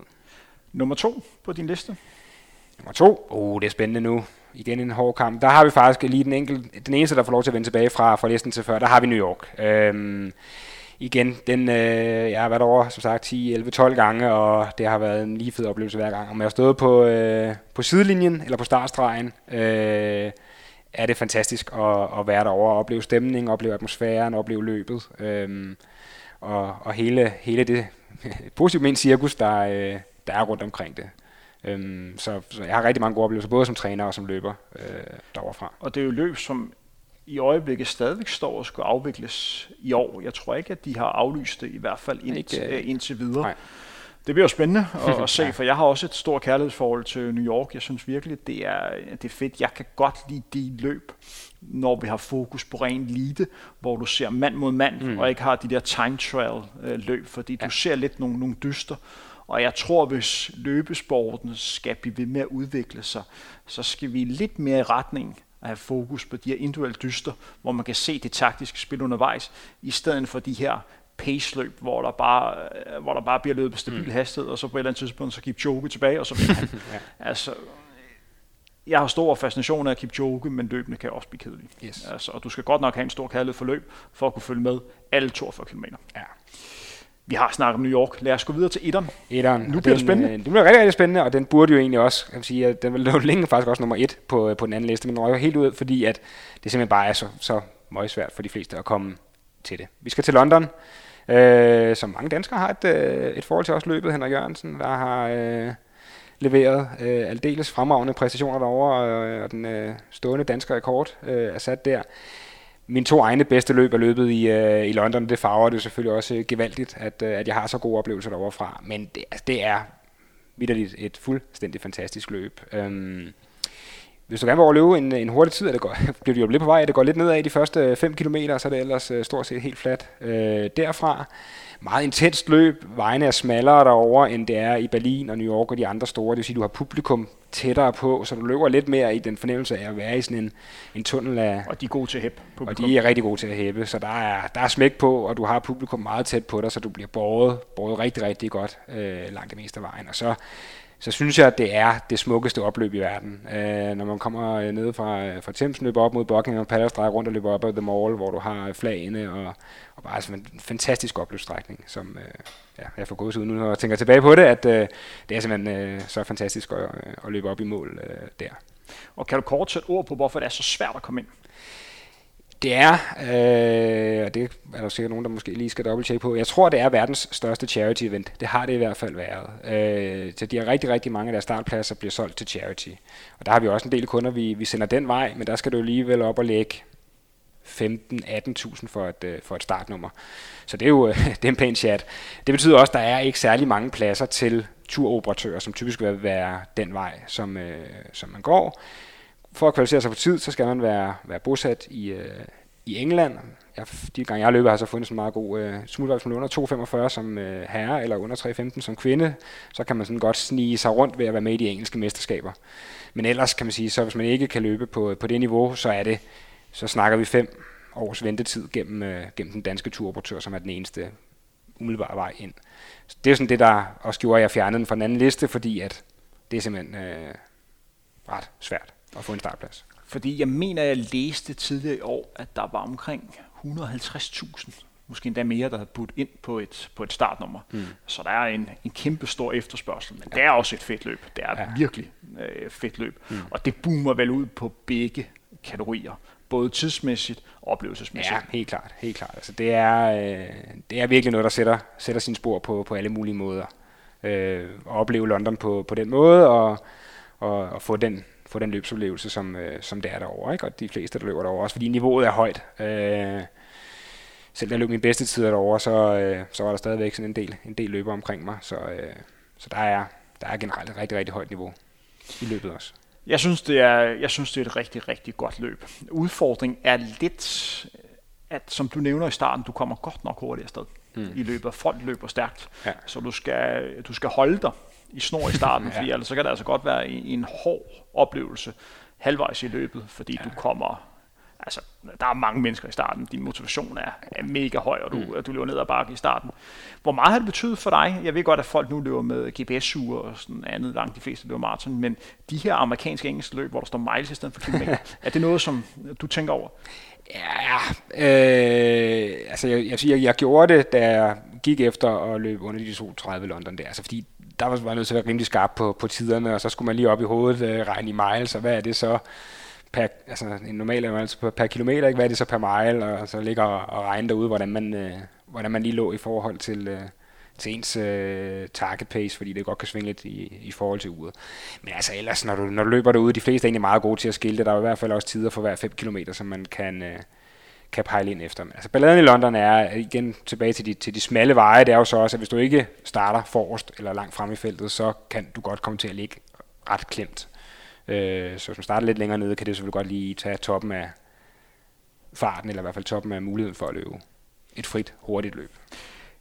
En ting, som vi også lige skal komme ind på, nu har vi jo nævnt din uh, top 5, men er der nogle løb, som vi kan anbefale for løbere, som ikke har den største rutine uh, som løber? Lidt af sådan nybegynder, uh, begynderløb. Vi har lidt nævnt om det, Paris kunne være meget godt bud, København kunne være meget godt bud. Er der andre løb, som der, uh, som der er relevant at nævne? Ja, altså vil sige, uh, der er også rigtig mange, jeg kender, der tager til Hamburg for eksempel. Øh, lidt mindre løb, øh, lidt nemmere at, at komme til måske. Øh, Odense kunne være et godt bud. Øh, der er jo også rigtig mange øh, danskere i hvert fald, der, øh, der, der synes godt om det. Der er nogen, der synes, at ruten er lidt, øh, lidt kedelig. Jeg har faktisk aldrig selv løbet Odense, må jeg, øh, må jeg ærlig indrømme. Men, øh, men, men, men de der løb, hvor at at logistikken omkring det ikke bliver for, for bøvlet eller for meget, altså for lange rejser eller for mange usikkerheder eller for mange ting, der ikke er, som det normalt er, fordi det er sådan noget, der godt kan påvirke ens spændingsniveau og ens forberedelse. Så, så noget, der sådan er på de hjemlige breddegrader, men, men, men er velarrangeret løb, som ja, både Odense og Hamburg og Paris. Øhm, kunne være nogle gode bud, eller nogle af de her sydeuropæiske løb, vi også har snakket om. Fungerer også rigtig fint. Barcelona. Øhm, Og så er der også ja, nogle bobler som Valencia og sådan nogle løb, der er sådan er upcoming stars på, øh, på på maratonhimlen, ikke? Øhm.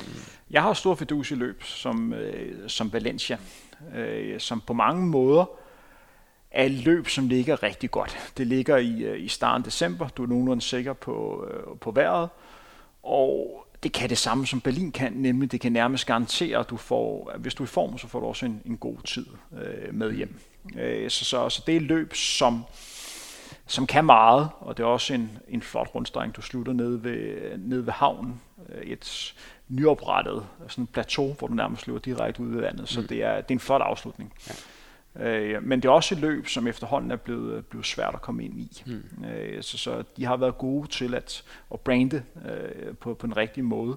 Du nævnte jo selv øh, hos Andersen Martin. Jeg så en lidt sjov statistik her for nogle måneder siden, at det faktisk er verdens hurtigste maratonløb mål på, på gennemsnitstiden af ja, de, gennem, altså ret, øh, de gennemførte øh, løber. Der er selvfølgelig forskel på, om du har et løb, hvor der er 4.000 med, eller 40.000 med, men det viser, at der er mulighed for at løbe, øh, for at løbe stærkt mm. øh, i Danmark. Øh, Odense kan mange ting, øh, men den har udfordring i forhold til, at man skal løbe den samme rundstrækning to gange. Øh, det øh, kræver lidt øh, mentalt øh, overskud at kunne det. Hvis man går ind og kigger på selve løbsudvikling, du har nævnt det lidt tidligere, at folk begynder at tænke meget mere i sådan oplevelser. Øh, ting, som du kan bruge til at få energi til de træningspas, der kommer. Ting, du sådan kan tænke tilbage på. Kan du nævne lidt nogle af de her ekstraordinære løbsoplevelser, som man også kan se som alternativ, som de regulære maratonløb? Ja, altså vi, vi oplever øh, klart, at det er meget det, vi laver også både af, hvad vi selv brænder for, og hvad vi selv synes er, øh, er, er fedt at lave. Øhm, men igen tilbage til det med at komme ud i naturen og, og blive udfordret på en anden måde. Øhm, et tabeløb har jeg ret stor fidus til. Vi havde et hold over at løbe øh, Half Marathon des Sable i Peru, sådan et ørkenløb, hvor man løber øh, 110-20 km fordelt over øh, tre etapper ud gennem ørkenen. Det behøver ikke være helt så eksotisk eller helt så, øh, så vildt, men... Øh, Peru svar på etape Bornholm. ja, præcis, præcis. Men etape Bornholm er jo faktisk en rigtig godt øh, andet bud på de, på de hjemlige breddegræs, altså Det der med at løbe nogle etapper flere dage i træk, er en helt anden løbsoplevelse, end det med at skulle performe rigtig godt en dag. Så nu skal jeg ud og løbe min 42 km mit halvmarathon, hvad det er, men det, det, det er kun i dag, jeg skal være god. De her løb, hvor øh, etape Bornholm, 42 km fordelt over 5 dage, øh, eller nogle af de andre øh, løb, hvor man løber mange dage i træk, sætter nogle andre krav til disponering af kræfter, øh, restitution, øh, mental, øh, fysisk øh, overskud osv., øh, som jeg synes får nogle ret interessante elementer til, til både den oplevelse, man får af løbende, men også til forberedelsen og hvad det, hvad det, hvad det kræver. Øhm, vi laver en del øh, rejser også selv, hvor vi ligesom selv planlægger det, altså man ligesom kan skræddersy det, og der ikke er noget med et startnummer eller en chip eller en tidtagning, men hvor man så løber nogle, nogle fede strækninger, man løber rundt øh, nogle 3-4-5 dage i, øh, i træk i, i noget fantastisk øh, natur et eller andet sted. Fordi tit, når du tager til New York Marathon eller et eller andet, så bruger du 5-6 dage, øh, og så lige lidt jetlag på toppen, på at løbe en dag. Altså, du skal over løbe, du har fuld fokus på at løbe 42 km, så i dagene før, der er du øh, ligesom tunet ind på det, og dagen efter er du lidt smadret. Hvor at, øh, der oplever jeg klart en tendens også noget, noget, noget ret fascinerende ved det der med at sige, nu tager jeg afsted, men jeg, og så løber jeg faktisk alle fem dage øh, og fordeler kræfterne ud over det og får nogle, øh, nogle fede oplevelser på den måde. Så det, det, det synes jeg kan rigtig meget som et alternativ til de her store løb. To løb, som vi slet ikke har snakket om, som vi lige skal øh, komme ind på. Kunne du i din vildeste fantasi anbefale nogle af dine kunder eller atleter og så ned og løbe løb som Dubai Marathon for eksempel? Uh, nej, nu har jeg faktisk selv løbet Dubai Marathon, fordi vi havde nogle kunder, der kendte generalkonsulen dernede, og vi var inviteret ned. og det vil sige nej. Altså, det var simpelthen ikke et særligt spændende løb. Uh, det var meget sjovt at opleve Dubai, uh, de 3-4 dage, vi var dernede, men selve løbet var jo død sygt. Uh, nej, det, det, det kunne jeg simpelthen ikke. Så skal man have en eller anden speciel forkærlighed for, for Dubai, vil jeg sige. For, Fordi men, uh, vi snakker om et løb, hvor du starter mega tidligt om morgenen. Ja. Det er januar måned kan være et halvsvært tidspunkt at, at være i maratonform på. Og så bliver du bare sendt afsted på hvad? 21 km lige ud, og så drejer du rundt, og så løber du tilbage igen. Noget ja, af den stil. Ja, vi havde 7, 7 km ud af en lang lige vej, vente 7 km tilbage, 7 km ud af en anden lang lige vej, vende tilbage, og så 7 km ud af den første lige vej, og tilbage og der, igen. Og der er ikke nogen tilskud. Nej. Så, så, helt dødt. Og, så det og var, helt til, gengæld, til gengæld var det rigtig varmt. så. Dejligt kombi, når man, når man løber maraton. Ja. Hvad med løb som, som Tokyo Marathon? Altså, japanere elsker maratonløb. Hvorfor ja. er det ikke et løb, som, som der bliver nævnt? Ja, altså det, det kunne det jo egentlig også godt, fordi det er en major, og, og, det, og det adskiller sig fra de andre store løb. Øh, det var en helt anden oplevelse. Tokyo var en fascinerende by at være ude i og, og løbe rundt i. Men stemningsmæssigt var det egentlig sådan en lidt flad fornemmelse. Altså jeg tror, det er sådan kulturen derovre, men altså, der er ikke samme... Øh, tryk fra, øh, fra lægterne i forhold til, til tilråb øh, og så videre. Det hele er meget ordentligt og meget, øh, meget fint og, øh, og så videre. Altså super velorganiseret og, og, og sjovt at opleve Tokyo, fordi at den kulturelt har så meget at byde på, hvor du har alt fra øh, pop-teenage-kultur til, øh, til de gamle, øh, gamle templer og så alt øh, derimellem. Så en super spændende rejse og, og, og, og et fedt løb, men men altså, altså selve løbet var ikke sådan en øh, ud af kroppen oplevelse på, øh, på nogen måde. Altså, den vinder meget, fordi det er major, og den har, øh, har en attraktionsværdi i at være en af de seks stjerner, man kan få der. Ikke? Men, øh, fordi løbekulturen i Japan mm. er jo ekstremt øh, stor. De er jo de største stjerner nærmest overhovedet. Mm øh, i, øh, i Japan, sådan rent idrætsmæssigt. Og øh, maratonløbet i OL Tokyo næste år bliver måske hovedbegivenhed for, for selve OL. Mm. Det er så flyttet lidt ud af byen på grund af, øh, på grund af varmen. Men det viser lidt om den her øh, folk, folkelighed, der er på maratonsport. Mm. Men det er ikke noget, man kan se, opleve Nej, som publikum det, og det, og eller det, som løber. Og det var også det, der overrasker mig lidt, fordi at, øh, jeg så også en statistik dengang i hvert fald. Der var tre af verdens 10 største maratonløb Øh, var i Japan, og, og jeg tror, altså nu sagde du det med, at der var 150.000, der søger om plads i, øh, i London, altså det er jo en halv million, der søger om plads øh, i, i Tokyo Marathon, så trykket er enormt på at få en, øh, få en plads i løbet, men, men, altså, men, men, men sådan lidt pudsigt, jeg synes ikke, man mærkede heller den der atmosfære fra Boston om, uh, det er noget særligt at være på, på startstregen her. Den fornemmelse havde jeg egentlig heller ikke sådan rigtig derovre. Og det er også en dyr tur det er en rigtig dyr tur, og der er også, og, og der, som dansker i hvert fald, der bliver du også øh, udfordret ret meget af jetlag, der er den gale vej, hvor når du flyver til USA, så passer det fint nok med, at de fleste vågner tidligt og så videre, men i Tokyo, det er den gale vej. Så ens søvnrytme er pænt udfordret. Hvad vil du anbefale der? For jeg plejer at sige, hvis du skal løbe maratonløb om søndagen, så natten til lørdag nok den vigtigste søvn. Hmm. Øh, fordi du kan godt klare dig på en dårlig søvn ja. øh, natten før løbet, men to dage før, den skal helst sidde i skabet. Mm. For hvor skulle man rejse? Ja, altså igen, der er jo meget økonomi og arbejde og så videre, øh, der, der, der tæller ind der. Men altså, hvis man tænker sådan helt elitært, så er det jo sådan uh, flere uger i forvejen. Du, du skal være der for at være helt inde i døgnrytmen. Men, men det er ikke i forhold til ja, det, det kommer ikke til at ske. Vi tog afsted normalt, øh, vi tog afsted en dag tidligere, end vi plejer. Så vi havde en dag mere inden løbet derovre. Så det var torsdag, sådan 3, 4, Ja, onsdag tror jeg faktisk, så vi landede ja. over torsdag morgen. For lige at have en dag ekstra til at prøve at tilvende sig øh, tidszoner. Det, det, det var godt givet ud øhm, til, til det løb, helt klart. Fordi der var nogen, der lige brugte to-tre dage på at sove helt forfærdeligt om natten, og så til gengæld være øh, smadret hele dagen. Ikke? Bjarke, nu har vi været igennem en masse maratonløb. Ja.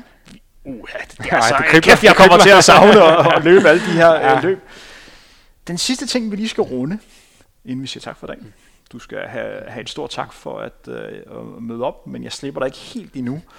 Når du går ind og kigger på, på løbeindustrien, er der noget overhovedet, der tyder på, at folk er begyndt at være midt af løb? Nej. Det, det oplever jeg på ingen, øh, på ingen måde. Øh, altså, vi, vi, alle dem, vi har kontakt med, og de henvendelser, vi får og sådan noget, der er stadigvæk rigtig, rigtig meget gang i, øh, rigtig meget gang i det, og folk vil rigtig gerne. Så tror jeg egentlig også, at corona-tiden her har, øh, har ja, den, den, den, den kan gå to veje. Igen, når folk gået helt i fordær, eller også øh, så, så har de fået øh, rent faktisk kommet i gang med træningen. Og jeg kender rigtig mange, altså, der har fået brugt den her tid til at komme i gang med løb, og nu lige pludselig er et helt andet sted, end de var, var tidligere blevet motiveret af, at de har haft måske lidt mere ro, lidt mere tid til egentlig at finde ind i en god, øh, god træningsrytme. Så ej, altså det er... Øh, øh jeg så som, øh, som inkarneret løbeentusiast, og fordi det er det, jeg selv elsker øh, rigtig, rigtig højt, men, men løb vinder jo rigtig meget på, at det er så simpelt. Altså det, det, er rimelig, det kræver ikke en masse udstyr, det kræver ikke en masse tid, øh, og det vil altid være den store styrke, man kan få nogle, fuldstændig fantastiske oplevelser. På, øh. Men det er da bekymrende for vores løbesport, hvis vi kigger ind imod et år, hvor der ikke rigtig vil være nogen normale løb. Ja. Jeg er godt klar over, at der er de her virtuelle løb, men jeg har godt nok ikke en stor stjerne, for jeg synes, Ej. det var meget sjovt i starten. Ja. Nu må det ærligt tilstå, at, øh, hvis det er fremtiden for løb, så er der nok ikke noget, der er rigtig at løbe. Nej, jeg tror også, jeg stille og roligt bakker ud. Øh. For det er kæft, det er ikke mig, mand. men det er da bekymrende, hvis der ikke kommer nogen løb. Ja, helt enig, helt enig. Det er en udfordring. Altså på den, på, på den som vi kigger ind i nu, så skal det nok gå, fordi lige nu er folk altså virkelig i startbåsen og klar. Det kribler, og folk, de det kan du selv mærke på os selv nu, vi er sultne, vi vil gerne ud og løbe løb nu. Øhm, går der to år, før vi kan løbe det, så, så er det en udfordring. Men kigger vi ind i, at vi kan begynde at få afviklet nogle events hen over efteråret, i hvert fald aller, aller, aller senest kan vi begynde at få gang i løbende i, øh, i 21, så, så, så tror jeg egentlig nærmest kun, det kommer, kommer styrket ud af det, fordi at det går op for folk, hvor meget de savner det. Altså jeg kan mærke på mig selv nu, at jeg er ude til en masse løb, og det var måske blevet sådan lidt, øh, altså det, det ene løb tager lidt det andet. Jeg savner det jo helt vildt nu, øh, og, og glæder mig voldsomt meget til at kunne komme ud, både som, som træner, som tilskuer, og selvfølgelig også selv øh, komme ud og løbe nogle af de her løb igen. Så, så der tror jeg på, at, at det egentlig bliver afsæt for, at folk kommer, kommer rigtig stærkt tilbage og rigtig gerne vil det.